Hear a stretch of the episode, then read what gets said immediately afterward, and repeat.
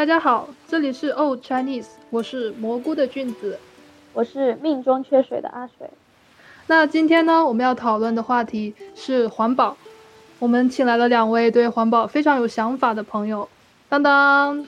，Hello， 大家好，我是来自广州，现居加州的水洗，开水的水，喜庆的喜。然后我自己个人在这2年有尽量的尝试零浪费的生活，所以很高兴今天在这里和大家分享我的看法。Hello， 我是维尼熊的维尼，我本来是来自于香港，然后现在住在加州。我跟水喜是高中的同学，然后一直在加州都有边探讨环保的这些话题，然后我大学本科是学环境保育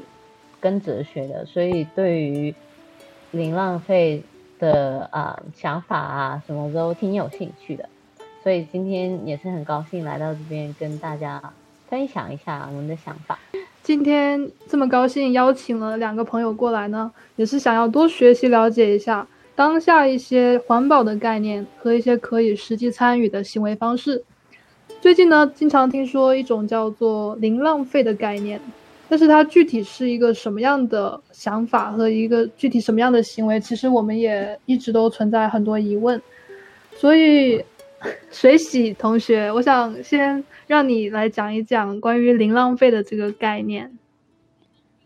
好的，零浪费它现在一个比较普遍的示意就是要通过负责任的生产、消费，还有对产品的重复使用，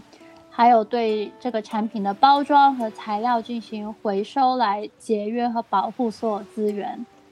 那么这里面很重要的还有一点就是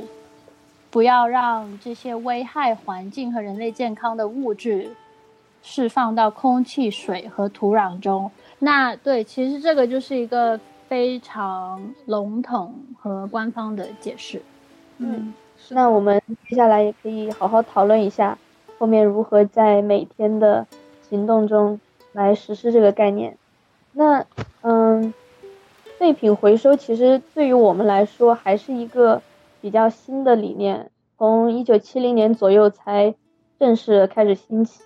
那零浪费这一个具体的概念又是从什么时候开始的？我来介绍一下零浪费的历史吧。其实零浪费这个真正被我们社会上用作一个词呢，是大概在1995年开始。那时候呢，有一个美国人去了澳大利亚，然后跟那边主要城市的政府、企业和公民研究提高材料回收率跟重复使用来减少浪费。然后他们进行了很多的对话，然后发展了很多关于回收跟堆肥的东西。因为他跟政府的对话，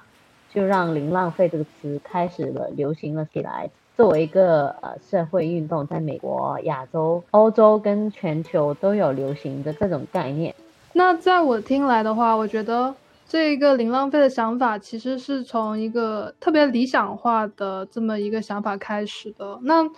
理论上是可行的，但是可能是不是在现实中其实也是非常难以达到呢？因为它这么理想化。对，在现实生活中要实现零浪费，就是绝对的零，基本上是不可能的。就是在政策方面，零浪费它也只是定义为一个减少垃圾的目标嘛，也不是说100%我们不产生任何垃圾。所以我觉得它的确是一个很理想化的概念，但是也是需要这个概念才能继续就是把我们往前推吧。可以 OK， 那就这个零浪费开始有了这种理念，然后有一些个人或者是一些组织的行动之后，那有没有就是对世界里面的各个政府做出一行为或者政策上面的推动呢？对，就刚刚俊子的问题有提到说，就是零浪费是从一个个人的理念开始的嘛，但其实这个个人的迷恋，它一开始是起源于和政府的合作，然后希望从政府推出一些政策，所以零浪费是定义为一个减少垃圾的目标。这个目标就是希望可以减少90%，让这些废物不要送到填埋场和焚化炉，或者是环境当中。那是很多国家都达到这样的水平吗？就是需要有这样子的技术？现在呢，虽然是零浪费，我们在讲这个题目，其实在环境保育的领域里面呢，大部分政府现在的主要的问题其实是能源或是生物方面的，比较少处理，特别是就是非常专注的零浪费这个层面上。因为垃圾处理已经做了一段很久的时间嘛，自从有文化开始都是有做垃圾处理的这个问题，所以就政府比较少想要去改变旧的方法吧，我是想说。然后你问的问题就是关于现在有没有科技可以做到90%的垃圾都送到填埋场的话，其实很少地方可以做到这样。我知道日本有一些地方呢是可以做到这样，可是他们是一个非常小的规模的村子之类的地方。这样的例子就是从世界上来讲，那个例子非常少。然后其实也不是科技的问题，就是现在要做这样的科技是一定有的，问题是金钱是一个很大的因素。如果像政府这样大的组织没有办法在政策上面帮助到我们，那像我这样普通人，有没有哪些方面是我可以每天从这种小事做起，然后来引起改变的？对，在现实生活中我们也有很多事情可以做的，但是我觉得在个人实践上是非常难达到零浪费，所以我自己个人比较跟随或者提倡吧，就是低浪费这个概念，而不是零浪费。那近几年有很多人越来越就是开始去实践这个零浪费，或者说低浪费的生活方式吧。有几个原则是我们可以去实践的，这5个原则我们基本上把它称为5个R 的原则。第一是减少 reduce， 然后是拒绝 refuse， 回收 recycle， 重用 reuse， 还有最后一个概念叫做归于尘土 re-earth。 那对我的理解就是堆肥吧。堆肥是什么？维尼，你可以解释一下吗？堆肥就是基本上你家里吃饭的时候不是很厨余嘛，就是菜头菜尾啊、鱼头啊、之类骨头啊之类的。然后就是所有的自然生产出来的物体都可以放在尘土里面，它们会慢慢分解嘛。OK， 那前面也说了有5种R 的各种行为原则吧，就是准则，那就是生活的别的方面是可以怎么样去参与呢？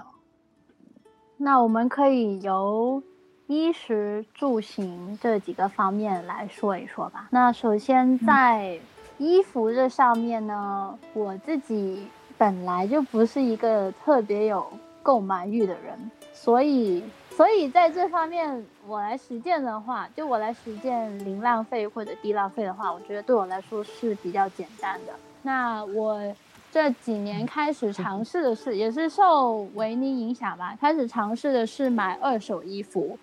以前就会觉得2手衣服会不干净啊，但是后来我就发现2手衣服它不但除了便宜之外，也是质量可以很好的，然后你带回家清洗一下，其实也没有什么问题嘛。所以这几年我就一直在尝试买2手衣服。然后我觉得还，因为我现在在加州这边嘛，然后这边的零浪费运动其实还蛮流行的，然后也有当地很多组织啊，在脸书上面有很多群组这样子，然后大家也会一直分享一些一些小贴士吧，所以在这边也有很多很多二手店，然后还有一些他们一些品牌吧，设计师的品牌，这种就是像买新衣服的价格，但是他们是那种我们称他们为可持续时装，可持续时装牌子嘛，然后这种就是他们整个品牌的概念都是为有把这个可持续发展、环保这些涵盖在他们设计里面的。嗯，其实我跟水洗的经历有点不一样，因为我就是小时候就香港嘛，大家可能不知道，可是香港是比较物质的社会，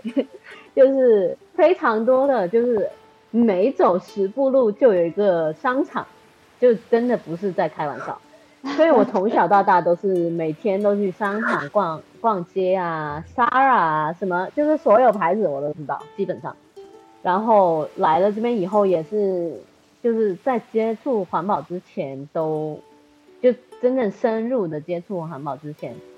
或者零浪费之前都一直有买这种快时尚的衣服啦。然后最近这几年，然后开始发现零浪费这个概念，然后发现了很多二手衣服店。对对，所以我的转变是从买就是快时尚衣服，然后关注环保之后呢，开始买那种可持续衣服，就是刚刚水洗说的，然后再转变到买二手衣服，然后最近呢，我的目标是买二手，而且是就是100%都是自然物料的衣服，那在这个衣服真的不能穿之后，就是我不能把它卖出去，因为可能很脏，或者穿了20年之后，我可以把它剪开，然后放到我的堆肥里面。这个原理上，我还是第一次听，对，就是衣服可以和就是这些一起最后归入中，对对，可是你要把它剪得很小，不然它10年都分不了。哦，对对，而且我还有一个点，就是在看这些二手衣服的时候，我会看它的材质，就是会尽量避免那种polyester， 就是这种人造纤维胶。所以如果上面说是100%纯棉，就是可以剪成很小片，然后可以直接放入土中。对，可是衣服一般他们会有分，你要看你要看那个衣服上面有没有扣子啊之类的，就是拉链那些当然不能放进堆肥，然后还要看他们的那个线的是不是，因为很多衣服其实他们衣料本身它是全棉，或是就是一个自然物料或是羊毛之类的，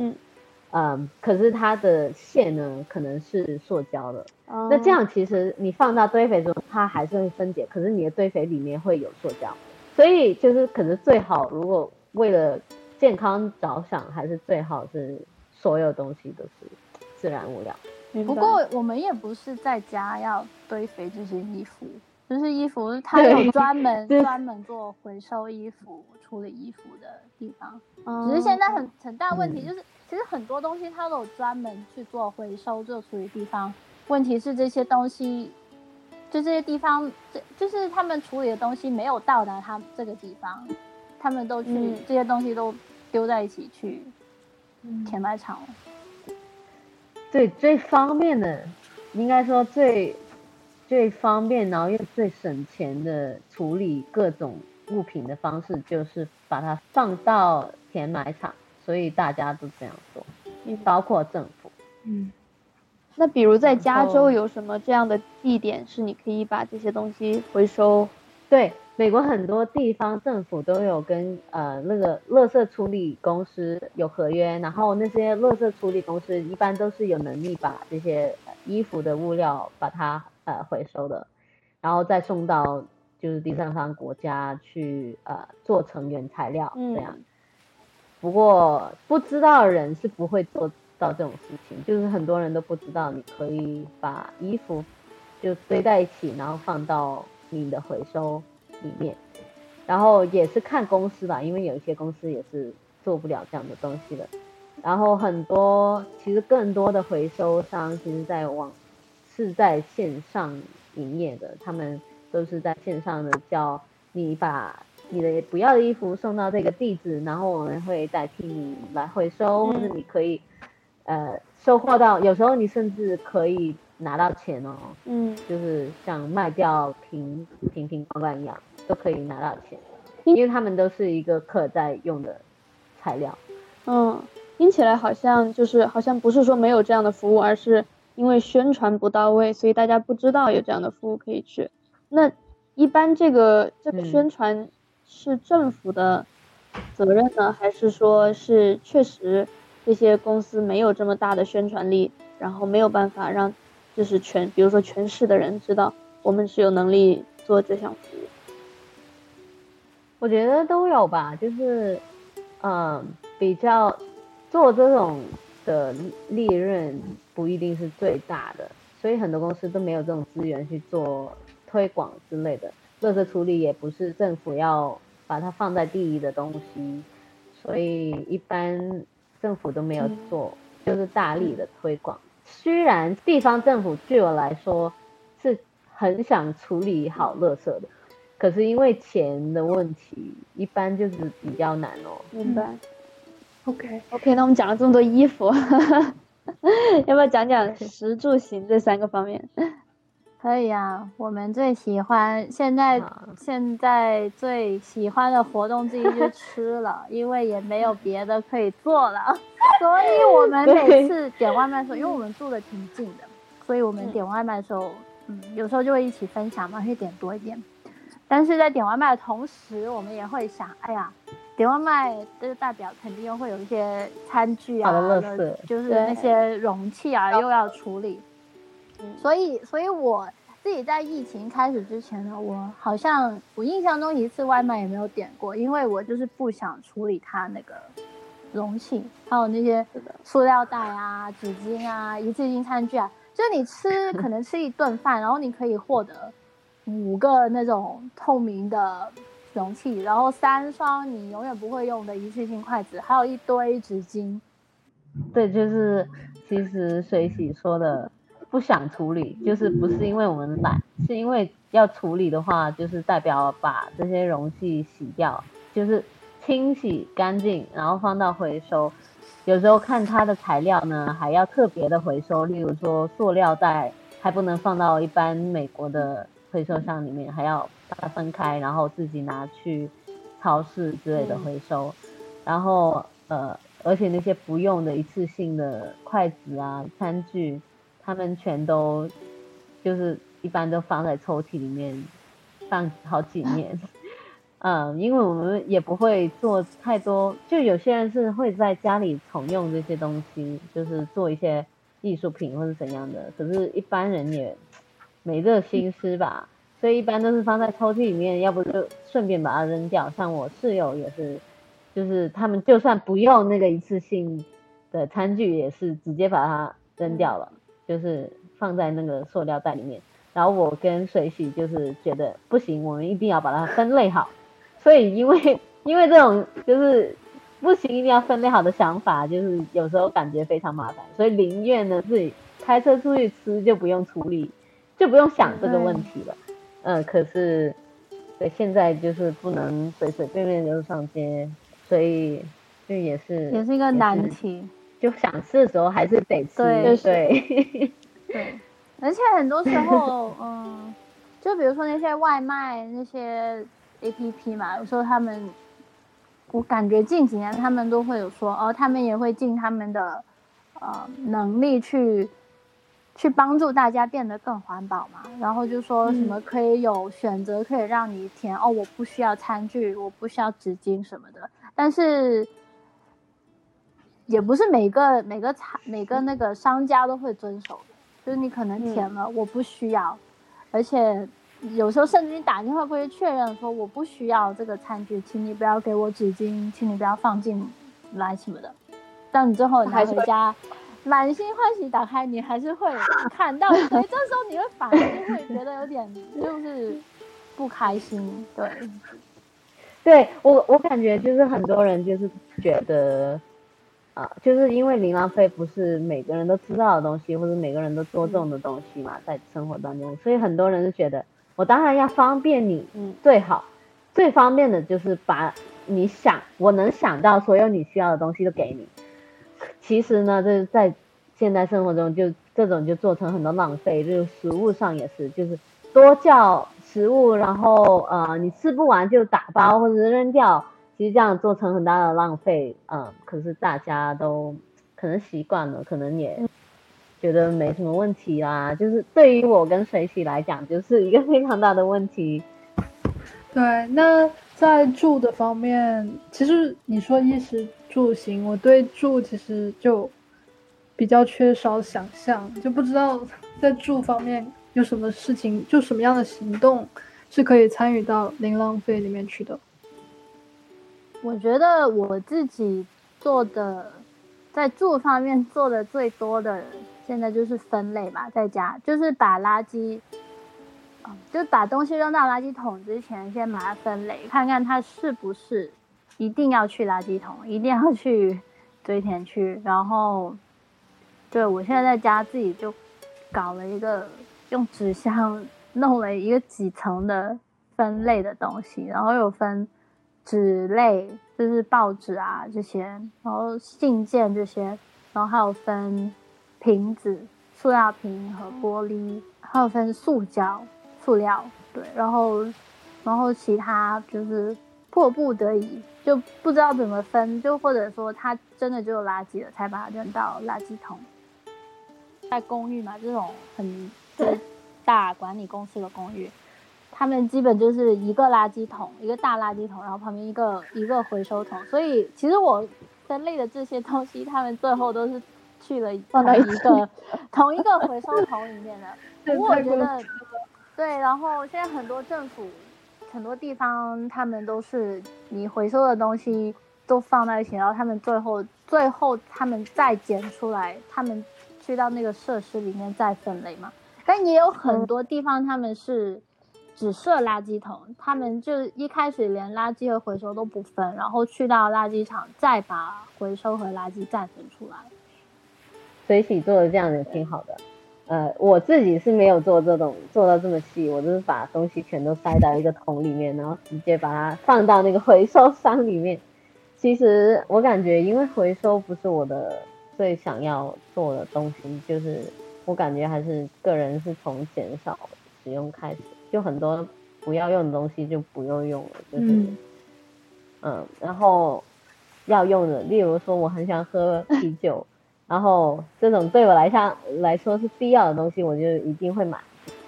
那你在家还做什么能源减少的东西？不开空调啊，又要开就开风扇，因为你如果开了4把风扇，其实那个凉度呢，跟开了空调差不多，可是谁家有4把风扇？是的吗？对啊，所以就是没人想要4把风扇啊，这就是问题所在啊。如果我是1把就够了。那你们的空调不是一起，就是室友应该是一起的吗？对，所以选的室友也很重点啊。我想说，如果几个人住在一起，那些空调我觉得还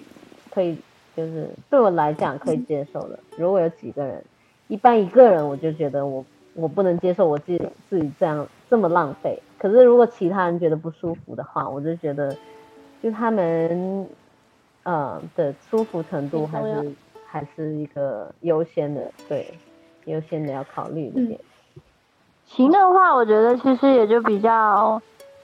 就大家常说的那些什么，尽量不要开车，而且就开车的话不要一个人开，就跟别人一起共享。现在我和维尼都住在南加这边，然后有时候可能要去洛杉矶市中心嘛，然后我们就会问大家要不要一起去，这样就省了，可能就省一趟，然后因为来回也可能快100英里了这样子。所以不过现在疫情的情况下，我们也开车开比较少嘛，所以这也算是一个对环境在这方面上的帮助。对。然后平常的情况下呢，就是我自己的公司他们是会有一个鼓励员工一起开车上班，就是可能你认识一个员工跟你住在同一个大厦或者住在附近呢，然后他们开同一辆车上班，因为上班下班时间其实大家都很像嘛，他们好像每个月都可以省100多块钱，而且城市里面他们也有推行就是鼓励人一起出行一起开车的理念。那你们觉得就是这些其实你们讲的这些各种可以就是去真正实践的行为，其实听起来我觉得都不是说非常的困难或者说挑战的事情，但是就可能对于很多人来说，如果真的要去这么做的话，其实还是可能跟他们就是一直以来的这些一些生活上的理念啊，或者是一些习惯啊，就是可能都还是有比较大的冲突吧，感觉。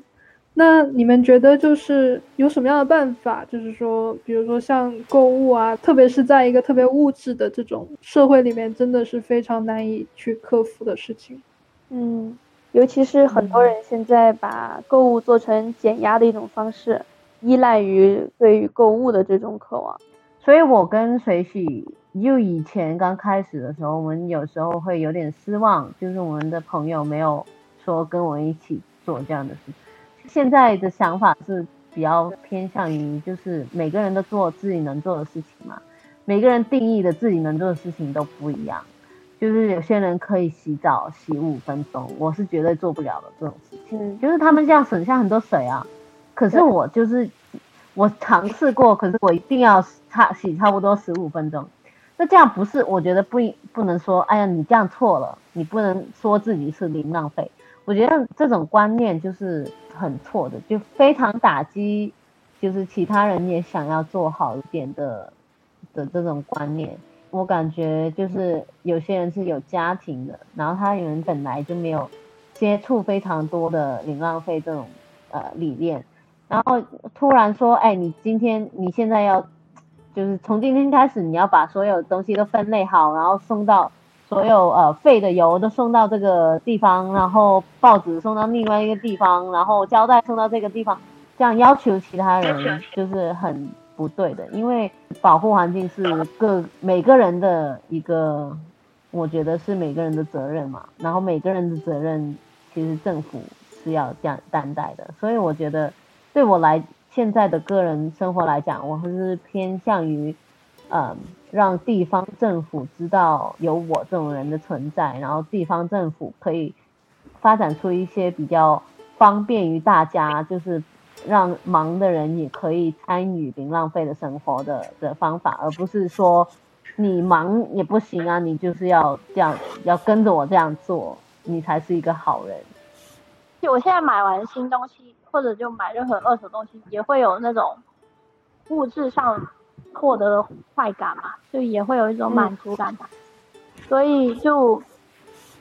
当然这件事情大家还是会去做的，因为我们在一个消费社会里面嘛。但是就买之前，我觉得可以大家想一想，有什么东西是你可能买了当下会觉得很快乐，但是可能过几天你就不再需要了。但是有什么东西你可能你知道1年之后，你发现你当时买了这个东西，你还是觉得是一个很正确很值得的决定。我觉得大家可以思考。对，我觉得生活质量的提高是一个个人的追求啊，就是有些人是什么都无所谓的人，然后他们有些人是极简主义者，我个人尝试过，是对我来讲是做不了的可是就是我感觉是要从他们为什么这样想，然后学习为什么他们这样想的什么好处，我可以从我自己能做到的哪个地方把它可以做一点点，不用全都做到我觉得已经够好了。因为每个人其实都很忙嘛，自己的生活自己的家庭自己的很多非常多的事情，然后可能你有家人现在生病了也是一个很大的事情，可能有些人更有家庭又有生意又有小孩，然后谁来就是他们自己能做到的就是已经很好了。所以还是要量力而行，找到平衡点。对，平衡最重要，不要这么极端。我们 move on 到 future 吧。所以就比如说那些禁塑令啊，然后还有现在也有很多那些环保组织，他们就是专注于去做一些游说政府去做一些政策上的改变，然后他们也是由这些个人组成的嘛，所以我觉得这是主要是在自己实践的同时，也要向这些有力量去真的改变的机构发出自己的声音。我们一直说想要改变政策，其实我可以说一下我们想要政策上什么样的改变。我觉得政策上呢，政府应该要多于就是除了零浪费之外，因为其实提倡零浪费的人都只是想要对地球减少人类带来的影响，所以我觉得政策上应该要专注于不是把垃圾怎么处理好，而是应该说就是政策上是怎样把环保提升成为一个重要的议题。我希望零浪费这种意识存在人们的就是生活里面，不是因为它会对社会现在做成多大的影响，因为你一个人扔小一件垃圾其实没什么影响的，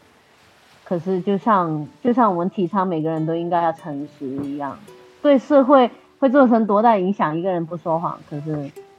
不是就是好一点点吗？说得很好。那今天真的是感觉我们学习到了很多关于零浪费的历史和一些具体的可以参与的方式。我们也觉得就是为了就是我们居住的这个星球，我们也应该就是去做一些力所能及的事情，虽然每一个人可以做的事情肯定是会有差别的。那谢谢大家听我们这次的 podcast， 那我们下次再见。